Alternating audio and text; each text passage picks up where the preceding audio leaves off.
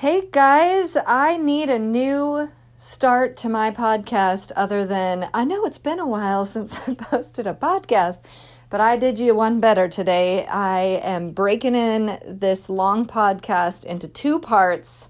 And we're talking, I'm with my husband, and we're talking about all kinds of things what's happening up in Canada, the craziness there.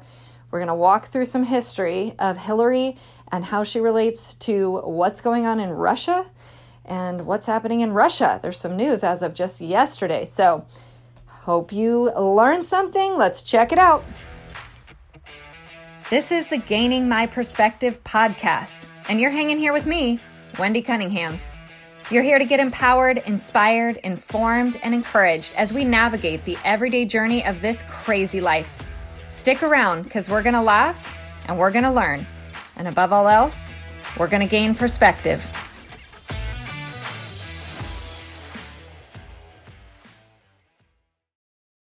So today's a little bit of a mixed bag. I want to touch on some a few topics and I'm here with my husband, Tom, and he's going to give us some backstory and some history because he's really good about knowing all the facts. And I try to keep it a little bit more. Let me just connect some dots for you. So, this requires a little bit of deep diving to understand some of the things we're going to talk about. But before we dive into Hillary and Putin, I want to talk about what's happening in Canada and the craziness that's going on. And I'm hopeful that more and more people are catching on to what has been going on. Obviously, I've talked about it now on more than one podcast, but the trucker convoy is such a I, I see it as such an important thing because there are very few ways that you can be effective and actually create change whilst being peaceful and, and not resulting in war.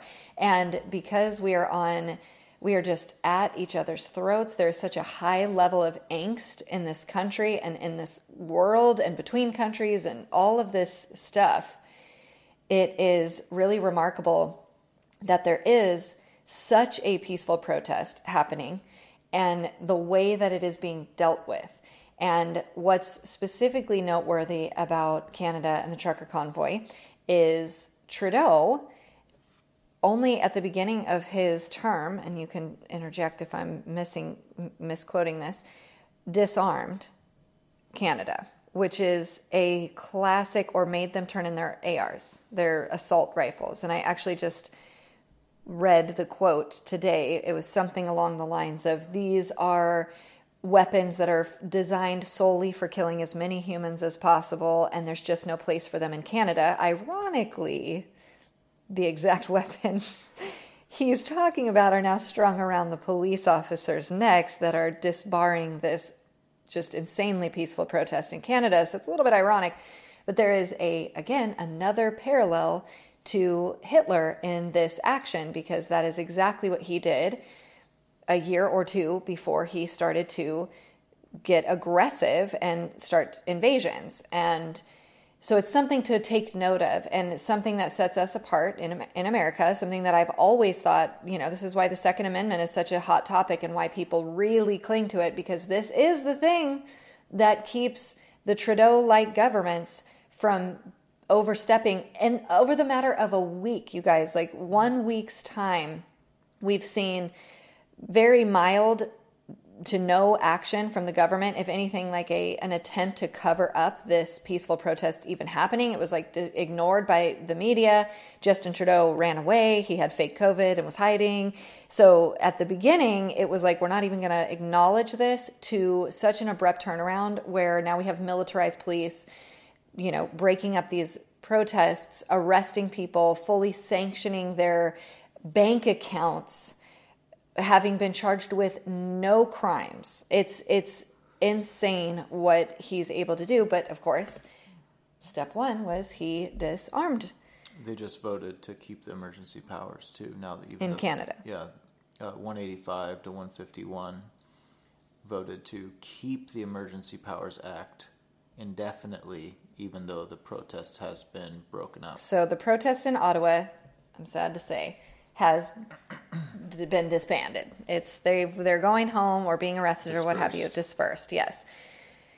I mean, it's insane what um, horses running over people, r- weapons that are used against the crowd. I mean, all kinds of stuff is going on. And they did what is similar, Trudeau did what is similar to our Insurrection Act here in the United States, which would essentially grant him like powers that supersede any you know constitution or what have you it kind of allows for a state of martial law to exist or even the patriot act because it's almost really more patriot actish because patriot act allowed for like uh, anybody affiliated, financially affiliated with terrorist organizations, to have their accounts frozen. So sure. it's uh, among like a million other things. Patriot Act is not one thing, but it's really more almost the Patriot Act, and that was all supposed to be for 9/11.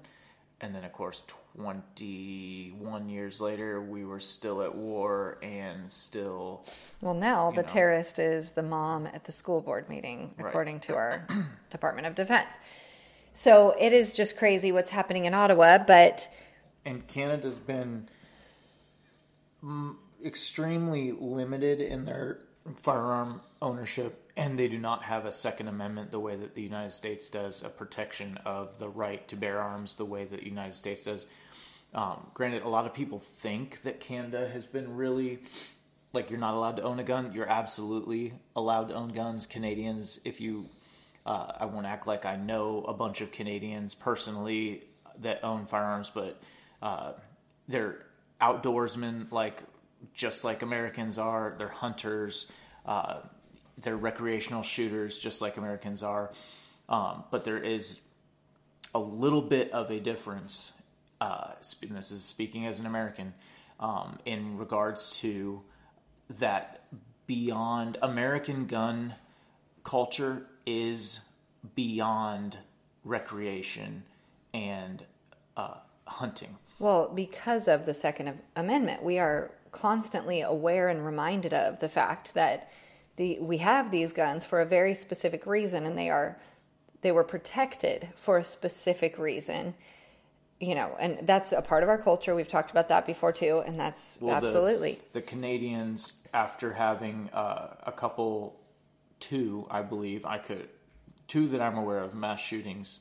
Um, neither one that I'm aware of was was an AR-15. It's very similar to how the AR-15 has gotten a bad name in the United States, even though it's not actually often used in crimes. But I believe it was a Ruger Mini 14 in one of them. But basically, they similar to a lot of the the liberal uh, the left of America wanting to ban quote unquote assault rifles and whatever that means, they had a pretty severe, uh, essentially what equates to an assault rifle ban where you had a certain amount of time to turn them in and then it became like a, a felony kind of thing.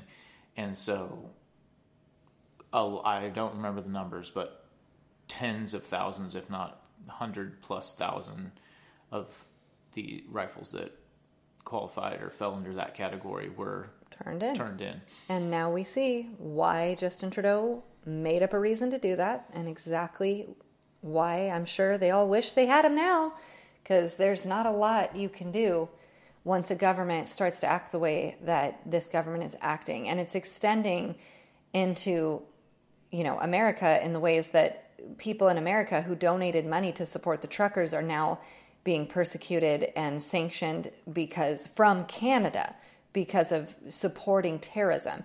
And you guys have to remember that we have gone and invaded countries for much less of an offense than than what's happening in Canada and or Australia as another example.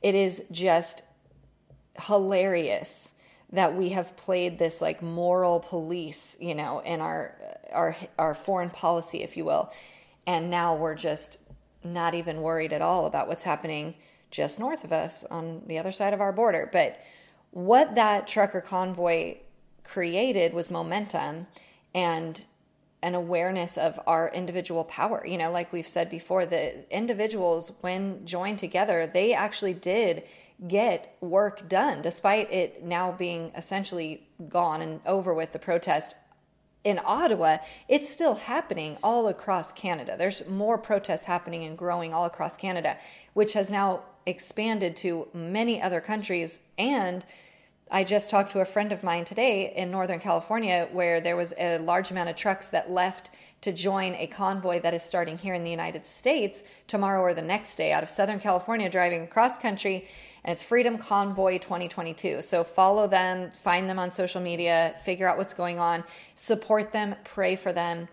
It, it's happening here.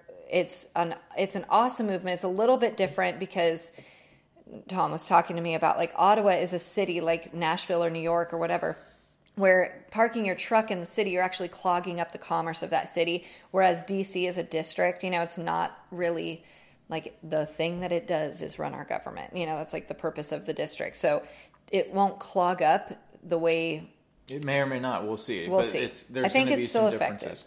The Um, point we're will be very made. very excited um, very much uh, in support of anybody who's willing to set down their life and go stand up, especially peacefully, um, you know, and even going back to the the what your remarks about owning firearms, you know, and it's it's not that Canadians should still have those firearms so that they could rise up violently. It's that they're the so much has not happened in this country because men are armed and can stand up. And the very threat of that force is a deterrent. The same way that the we don't get attacked by Russia or China or you know enemy countries.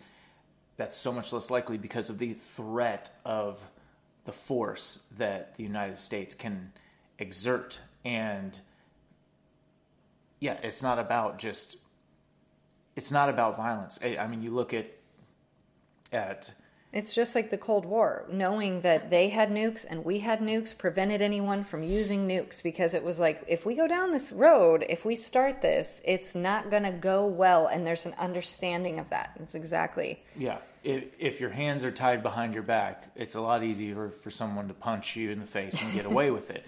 And that's exactly what has happened in Canada. Is there is far less of that deterrent. And But because God is good and sovereign, I think that because they are un- unarmed, because there has been no violence, because it has been just a so dramatically peaceful protest from the start, it is putting such a magnifying glass on what Trudeau is doing and the essentially unprovoked acts that he is now, you know, committing against his own people and the powers that he's grabbing with no justification. And there's he it's this is not just me saying there's no justification.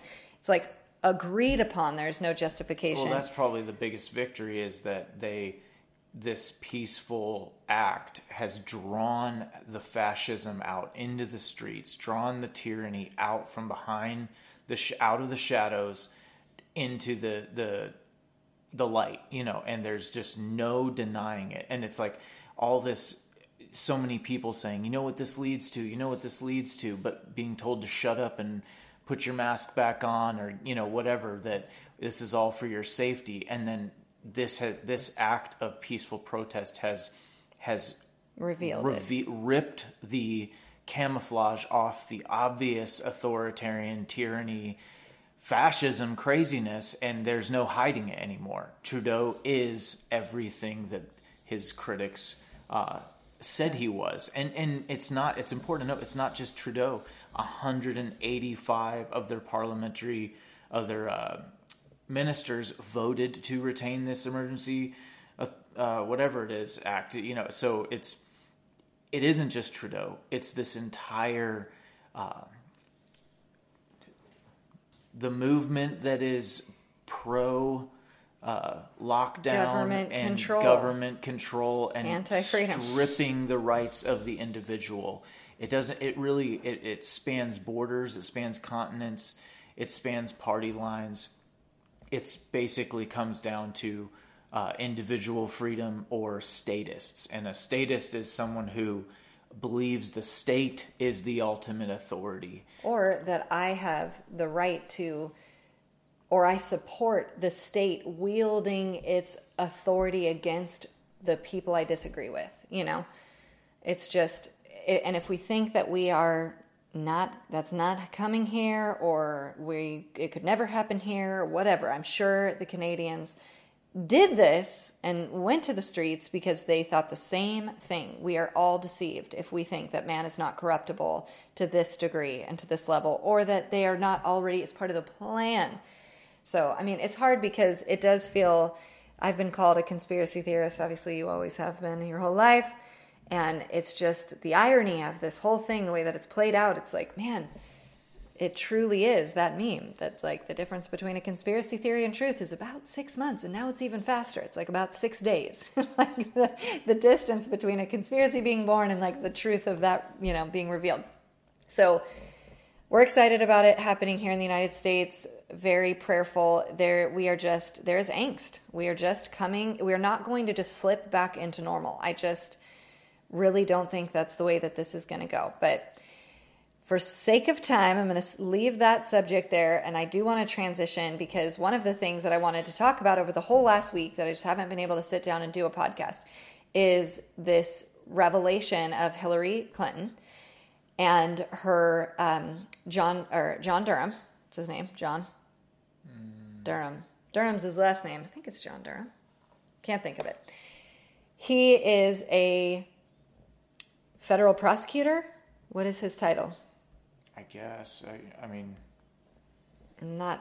I'm losing my brain at this late hour, but he has been investigating the Russia collusion for a long time. It's John Durham. I win the day. Thank you. He has been investigating. You know, where did this yes, whole U.S. attorney? U.S. attorney. Where did this whole Russia collusion thing come from, and who is culpable for this fraud brought on the American people, right? We now know, just to nutshell it as best I can, during the 2016 election, Hillary accused, or the Democratic Party accused Trump of colluding with Russia to basically win the election, and that that Russia, you know, interjected or interfered in our election, which resulted in Trump winning. And this was uh, there was dossiers formed, which are essentially a just a group of evidence, like a, a folder of information, is a dossier eh, that supposedly proved that this happened, and that allowed for issuing of what's called a FISA warrant, which is essentially a a suspension of somebody's ability, you know, their protections against search and seizure. And now you have the full weight of the state that come can come and investigate every ounce of your life because somebody said you did something. Well, all of this has been revealed. And this is a huge deal because Trump was impeached over this. And it was then revealed that the dossier was forged, which allowed for the FISA warrant to invade in his, you know, his privacy essentially. Was it was all based off of forged or incorrect or just absolutely made up information. And th- this is important because yes, he was the president, but he's also just a private citizen. And if somebody or a group of somebody's hates you enough to make up information to create a dossier which allows for a FISA warrant, which allows for the full weight of the government to come and breach every ounce of your security or security privacy, that is alarming that that is as simple as it is that that's how easy it could be so all of that was revealed towards the end of Trump's presidency, which is just satisfying in certain ways because he was impeached for this offense, which ultimately there was no offense. Like it's just hilarious. All I, I say all that to say the John Durham investigation is ongoing, and there's more and more people that are being put under uh, investigation and, and indictments being brought. And just recently, in the last week, it was revealed that Hillary is now under investigation for, and it's not she's under investigation. They have evidence that she spied, she, her campaign, I should say, because Hillary will never see a day behind bars, I'm sure of it. But her campaign spied on Trump as a personal, you know, his, his private citizenry, citizenry as well as his campaign. So the White House was bugged essentially his private residence, Mar-a-Lago, his campaign headquarters were he was essentially spied on by other private citizens that had the weight of the Democratic Party behind them. This is it's remarkable because it goes into the White House. It's not just when he was running for president, it was after he was in the White House this continued. And it begs a million questions like how the heck do you get the ability to to inter you know receive or intercept emails or phone calls or whatever from the president of the United States seems like an outrageous breach of our national security if just a regular democratic campaign can do it you think our foreign enemies can't do it? I mean it's just like opens a can of so many questions. The fisa warrant is essentially it's a hillary's connection. It, what it means is that essentially the democratic party weaponized the united states intelligence community to spy on a seated presidential president. candidate and a seated president. That is unprecedented and should be relatively obviously extremely egregious. It's treason. But it's also this this has to be said for those people who wonder like or don't wonder but deny that there's such thing as a deep state or what is a deep state. This is those things. There's pow- Trump was a populist who was not po- popular with the establishment. They did not want him in. Every, I mean, this this shouldn't be news to anybody. The, the Republican Party themselves did everything they could to keep him from becoming the nominee, and that is there were com- there was complicit uh, elements on both sides. It was not even just the Democratic Party, even though Absolutely. the culprits that so far are red-handed, the the hand that was wielded against him was the Democratic Party. It just is, you know, I know that there's so much um, hatred for Donald Trump, and I understand that. And it's easy to go, well, he deserved it, or he you know we thought he was doing malevolent things or or whatever you know you want to say but it's always just if the tables were turned could you imagine if Donald Trump today it was revealed that he spied on Hillary Clinton as president everyone would lose their ever loving mind. It would be on the news for 2 years straight. It would never be forgotten. He would be executed. I mean, it would he would be held to the highest level of whatever the punishment would be for that. And it's not even making mainstream news that this has been revealed. This is just so unsettling. And I, I know that Hillary was also a wildly popular candidate. And, you know, I, I always thought she was just the most evil person ever. But there was a couple of key things that I want to remind everybody of of where this particular woman sits and her her whole her husband the whole thing. But like I'm like this she's like evil incarnate like demons and devil. I mean it like evil I wanted to go back through just a couple of key moments where this has this is revealed to us even before she was a candidate and even before like when she was our Secretary of State under Obama and then when she was running for president. And now this after she lost the presidency there's like these three key moments and I want to go over the first two but this being the third that she is now revealed to have spied on a sitting president. And I want to remind everybody of Watergate and how big of a deal that was that Nixon was basically caught spying on I don't even know what he was what was he doing? What was the who was he spying on? Oh, honestly, I forget right now, but uh yeah. But it was so bad that he resigned immediately it and it was like a huge it, deal. It was a little different though too in that he was the president doing it. Sure. You know, so sure. it was like inverse. That's fair. It would be it would be like, and Lord knows they wouldn't have had any mercy on Trump if he was doing these same things to Biden. God no. To Biden's campaign. You know what I mean? Yeah. Like that that would be more like And what's funny is like he knew it and he said it in interviews all the time. They're spying on my campaign, which everybody was like, he's a lunatic, he's a crazy person. And there's now these memes like Trump was right about everything.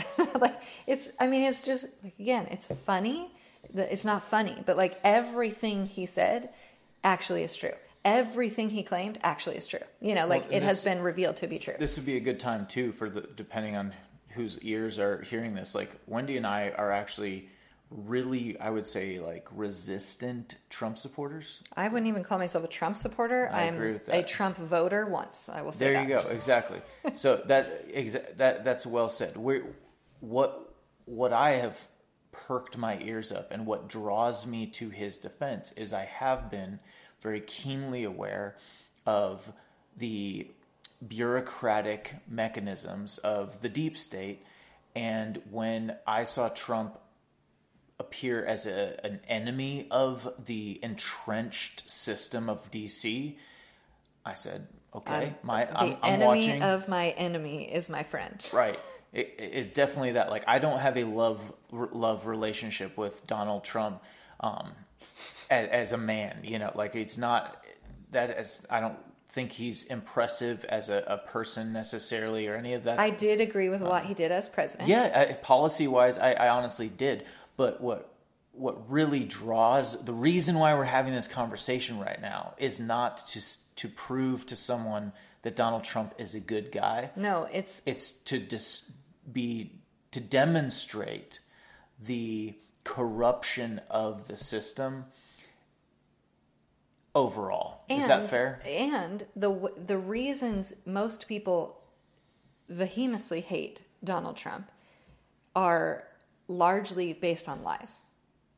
Vehemently, vehemently. Vehemently, I like that one. venomously, That, yeah, that's literally what I was thinking. I was like venomously, ve- Vehem- vehemently. How do you say it? vehemently. Vehemently. I wasn't sure whether to let that slide or. No, I saw like, his smirk. I wasn't gonna let it go.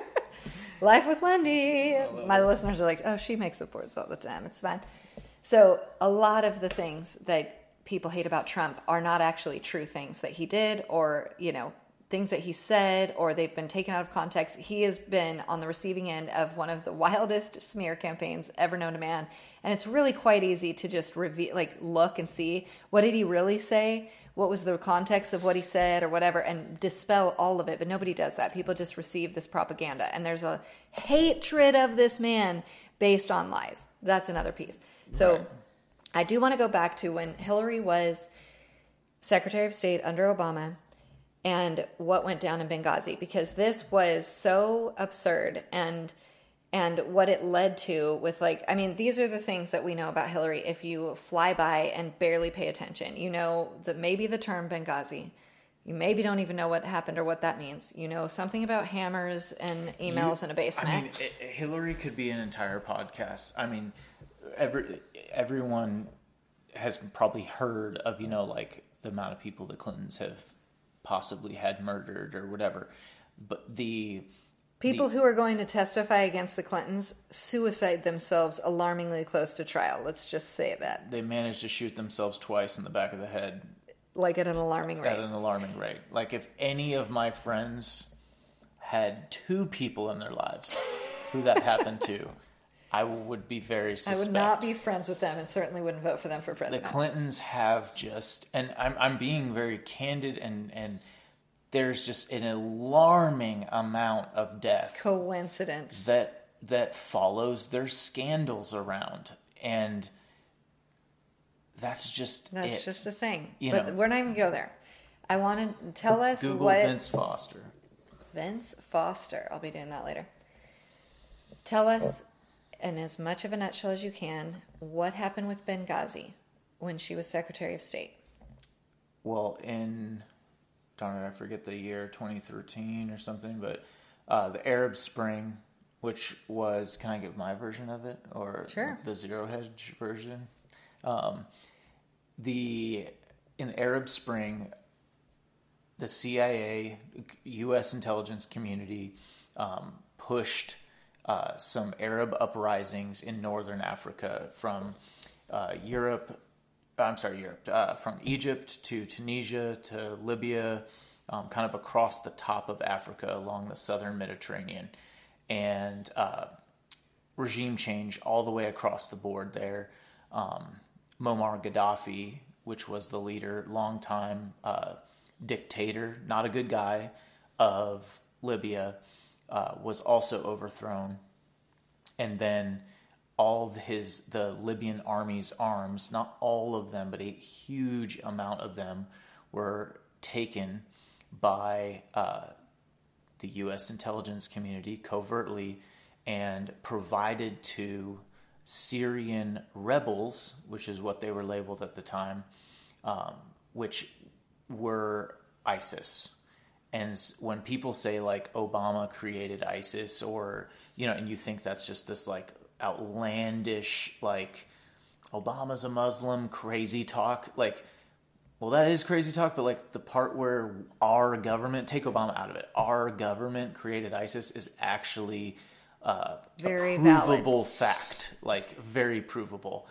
And so we use the Arab Spring as cover, uh, used Libyan arms because when you're going to fund a giant uh, terrorist organization, you can't ship them American goods, right? You have to find an organic way to get them their stuff and uh, similar things happened in Afghanistan recently. We might say we will; those arms will be turning up in all sorts of places for the next couple decades. But the uh, the ambassador to Libya, darn it, I'm to forget his name right now, um, was drugged through the streets, killed, um, and that's hence the whole Benghazi movie. We've probably seen the the made for TV movie with Tonto and all this uh, you know, and those guys are great, you know, heroes for, as far as I know. But basically, as the diplom- diplomats in Benghazi requested help, uh, they, the people on the ground there, the diplomats diplomats in Benghazi. First of all, Benghazi's all, in Libya. Benghazi's in Libya, and the diplomats were American. At the U.S. embassy. Okay. The uh, embassy was overrun by ISIS. By Terrorists. no, by yeah, by by uh, unfriendly to Americans. Uh, basically, yeah. I mean, it's terrorist is just too like bland, uh, bland of a flavor of a word. They're uh, but these are Americans at the American embassy in Libya, and they're surrounded, and they call for help multiple, multiple, multiple times and then finally, um, against orders, this group of CIA uh, contractors that are a few miles away um, go to help, even though they were told to stand down.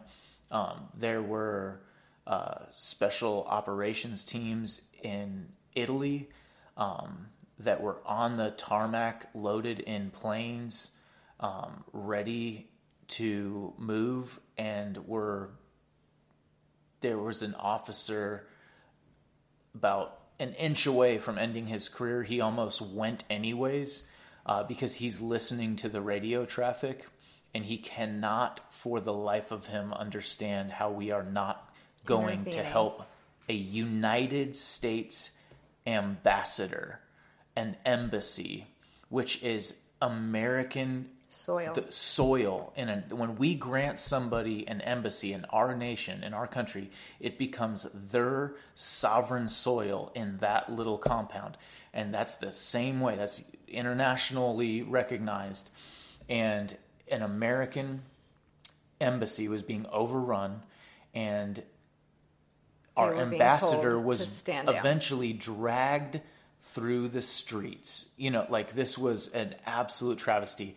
But make no mistake about it, that was the cleanup, the collateral damage of such a massively, um, what's the word, uh, vulnerable move because creating and arming ISIS, they knew what a big deal that was that they were doing. They knew that they were about to grab hold of a bull's tail and it could not go it could not leak out to the New York Times that that had that this created. happened. It cannot happen. So those so who they let those people die. They made sure they died. Those people we were calling the terrorists, the people who showed up to overrun, mm-hmm.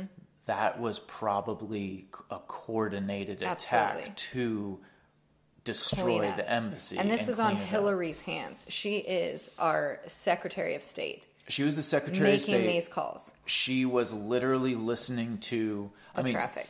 The sec, the State Department, who who answers the State Department, or it the ambassadors don't have any other numbers to call. They work for the United States State Department. Sure. When an embassy is attacked in any form, even like a, a, a suicide bomber, you know, just runs up to the gate, that is goes to the highest levels.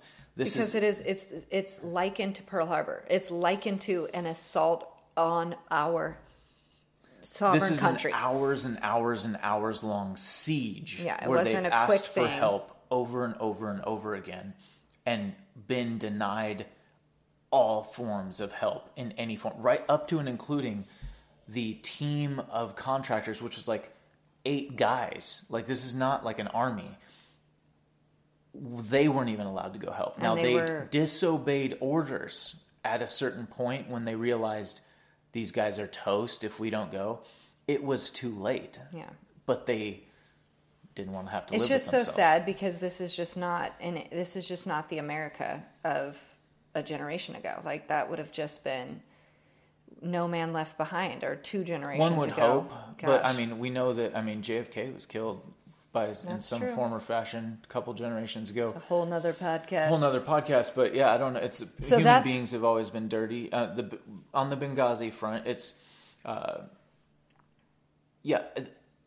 How the do we story of how do we get to the emails? the the important thing here that I really want the audience to hear that this need more people need to understand this is that the story and the even the publicized scandal of Benghazi is that did Hillary let our people die and not give them the help they needed and it's left at that point but the question the journalist the the seeker of truth goes well why Is it worse than that? yeah, why wouldn't they? Because here, here's the thing: Hillary knows how to wants to avoid a scandal when she can avoid a scandal. She's no, you know, she knows it's not easy to deal with those things. She would not have, for no reason, Not send help. no help. Right? It's an opportunity for her and the president she works for's administration to shine, you know, and protect the United States embassy. Um, and all the pieces were in place to do so. So why? And the reason why is because it was a planned part. It was the tail end, the completion of a mission. And that was the cleanup of what they had just done. And that embassy, so for those who don't know, real quick, embassies are also the hubs for our intelligence agency. That is where the CIA works out of. Every uh, embassy has a room. It's called a SCIF, and it's basically uh, I forget what it stands for, but it's basically a secure room that nothing can be detected because we have some crazy stuff out there that can detect crazy things. And it's usually in the middle of the building, and it's got all sorts of stuff, and it can tell if a bug has entered the room. Like it's it's ultra secure, and the reason for that is because spies and informants come in and out of the intelligence community members that are being uh, debriefed or briefed going in or out and that's all done in the embassy. So i mean that operation to move libyan arms over to syria which if you look at a map libya is just a little haul from the syrian coast and you can either go straight th- you can go through lebanon um, by land which has hezbollah plenty of friendly forces there to isis or you can go through the Suez Canal right over to the Syrian coast. It's not far. But that is what they were doing. And the Benghazi scandal is about the United States of America arming ISIS. That happened. So, how do we get to the emails? Hillary's emails? Hillary's I don't know. that scandal. Essentially, as Secretary of State, she gives herself authority to have a private email that she handles Oh, yeah, yeah. state business in that isn't traceable or trackable. And when she's discovered, she destroys them with a hammer in the basement. Her staff does. Her, it's never Hillary. It's Well, never Hillary. And so here's an important thing to know. And again, this comes back to the deep state, the bureaucracy that protects itself and those who work for its greater good, not your greater good, the deep state, the bureaucracy's greater good. But when, man, there's just so much to remember. When the Hillary emails investigation was being investigated by the Department of Justice, which is the almost the hub of the the wheel of the deep state, uh, the State Department worked out a deal that they they would be a DOJ, the Department of Justice, would be allowed to interview um, Hillary's staff, which is like, excuse me, if you have an investigation in the Department of Justice, you should you investigate get to investigate who you whoever you to. need to investigate. But this is the thing they they they made it sound like and did this as if like oh we have to like go through the proper channels. Um, that's all for show. And they said, well, we'll we'll let you interview whoever you need to interview, but every one of those people will be given immunity. And then they used that interviews, those interviews, to bring everyone through who had any dirt on their hands. So the people who destroyed uh, Hillary's laptops and cell phones in the basement of the uh, State Department, and that actually happened with hammers. It's all it's all written down in official federal court documents. Um, they were all given immunity, every single one of them, and interviewed. So it's this beautiful, like, yeah, the story comes out and no one can be held responsible, which when in the the this- in the spirit of justice, the whole point is that you get to the root and you cut it off, right? But that's not what happened. Do happens. we know what were in what were the emails about? Part of it was, I believe, Benghazi? Benghazi was a big part of it, and Yeah. it wasn't about Benghazi. It was about The cover up of it, or the, ISIS. It Yeah. was that we sent arms.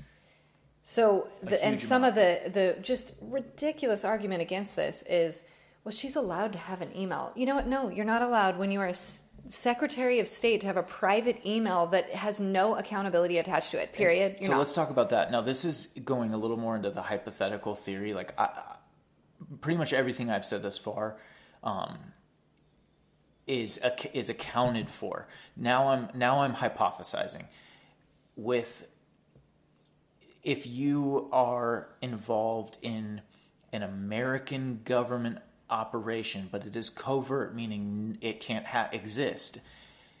Yeah, Hillary had an, another email account so that it wasn't linked to the State Of Department. course.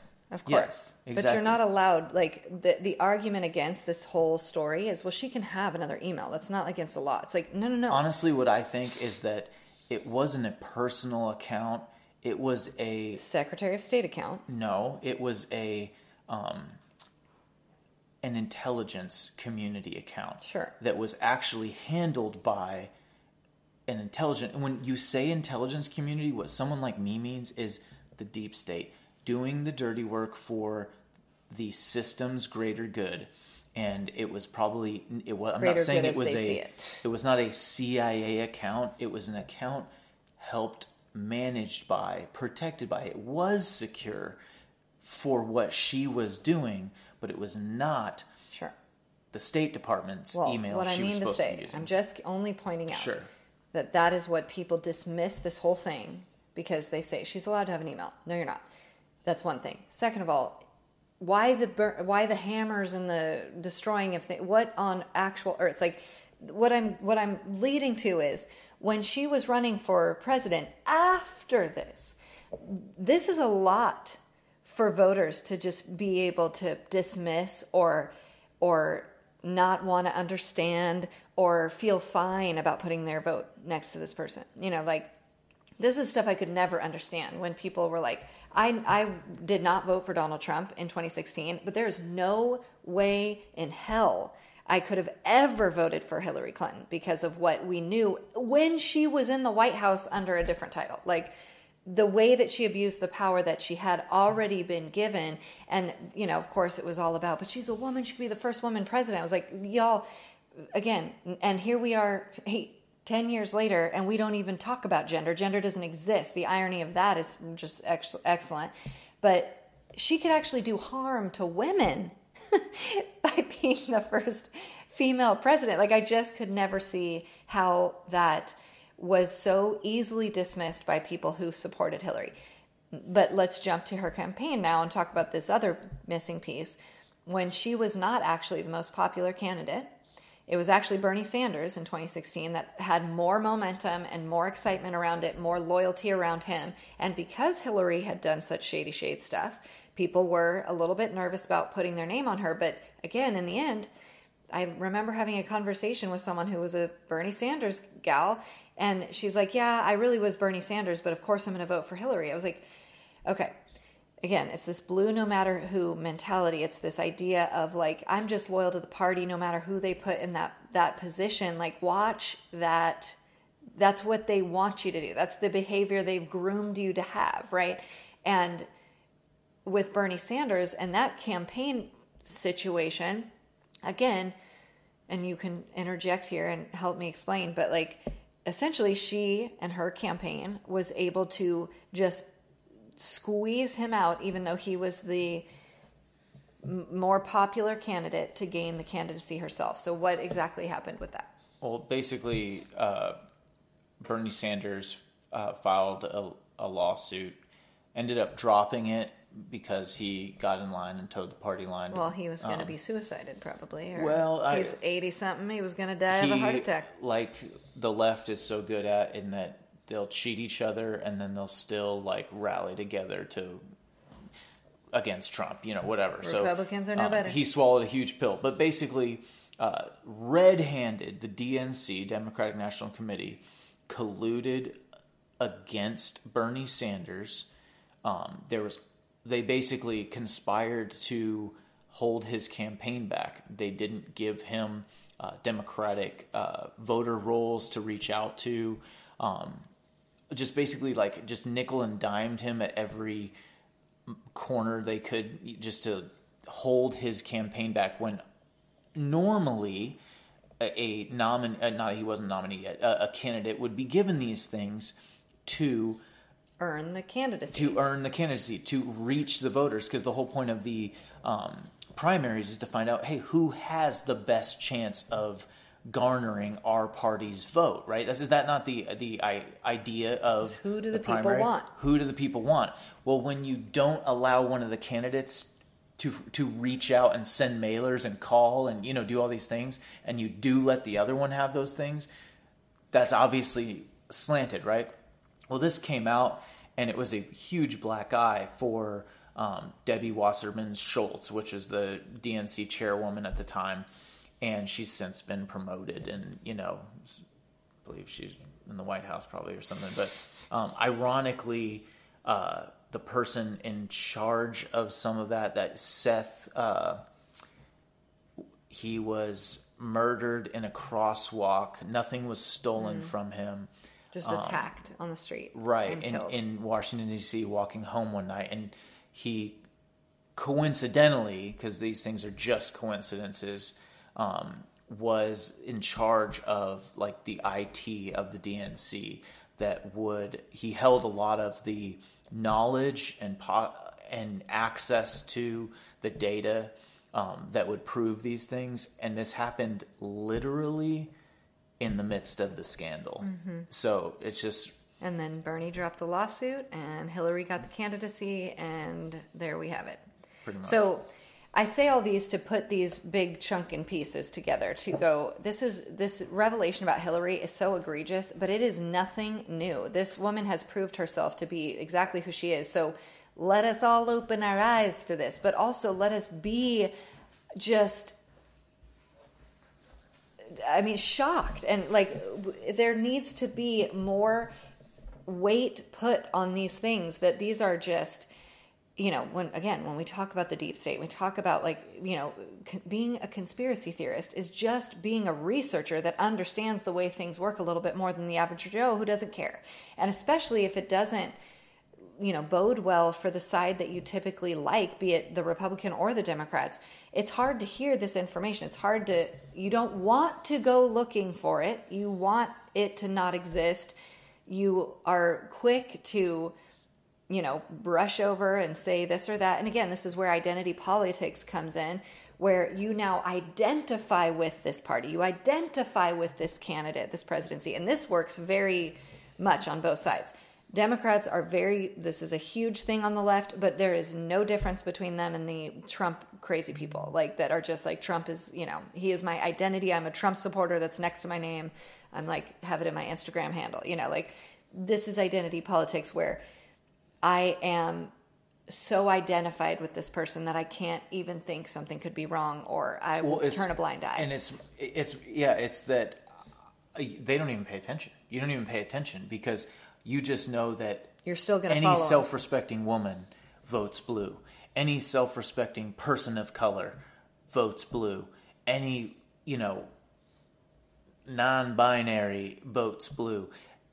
And you you become more of uh, more ingrained in in that Yeah. the identity of who and what is supposed to be voting for who and what and you don't pay attention to All- what what's right in front of your doing face. Yeah. Actually doing and that goes really you can say that for Oh, both a parties hundred percent. a we're just using that Yes. and for those of you who are reeling over such a outlandish i mean this very well could be the first time some people have heard that uh, a a laid out course of how our United States government um, created and armed ISIS. Uh, if if you're just reeling from that, like that can't be. Keep in mind, this is from the same administration that just three years before that was sending guns purchased in America to the cartel in Mexico, which resulted in the death of Border Patrol. one at least border patrol, but the shooting of three. And what was the? They were trying to track the guns, like they did it as like the Earth. That was the cover. Is well, Well- we sent them because we were trying to see how they came through or something. And and what was suspicious about this, and I don't want to go too far off on this, but is is that at the same time there were there were narratives in the media of how the cartel is using American guns. They use straw men to purchase guns and do that and like literally basically gun control should be more of a topic because the cartel uses gun American guns against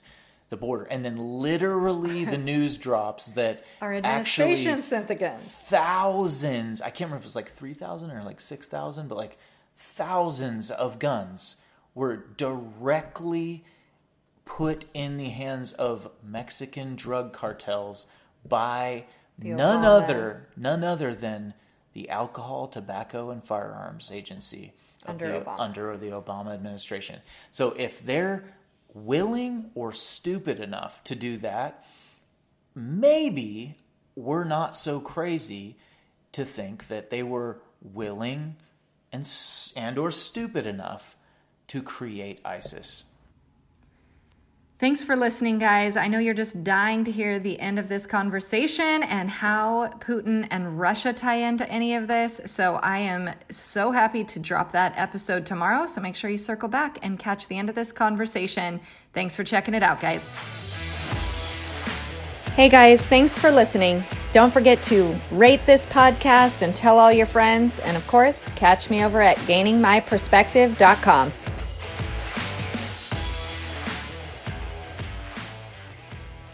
Father God, we pray over Hillary. We pray over Hillary today, Lord. I just pray that you would remove the scales from her eyes, that you would lift whatever oppression is on her, whatever spirits are um, dwelling in, around within her, within her circle, within her world, Lord. I just pray that she would be saved. I know the power of one person's salvation. I feel like she is someone who would radically change the political climate if she were truly following you, Lord, and if you did a radical work in and or around her life, Lord. So we pray into that today and we pray over Canada. We just pray for the protesters, for the police that they would shift their perspective, that they would have a heart for their people, Lord. I pray over Justin Trudeau that his eyes would be open to what is happening and what he's doing. Lord, we just need you. We need you, Lord, and we just pray that you would intervene, that we would have true divine intervention in our land. In your son's name we pray. Amen.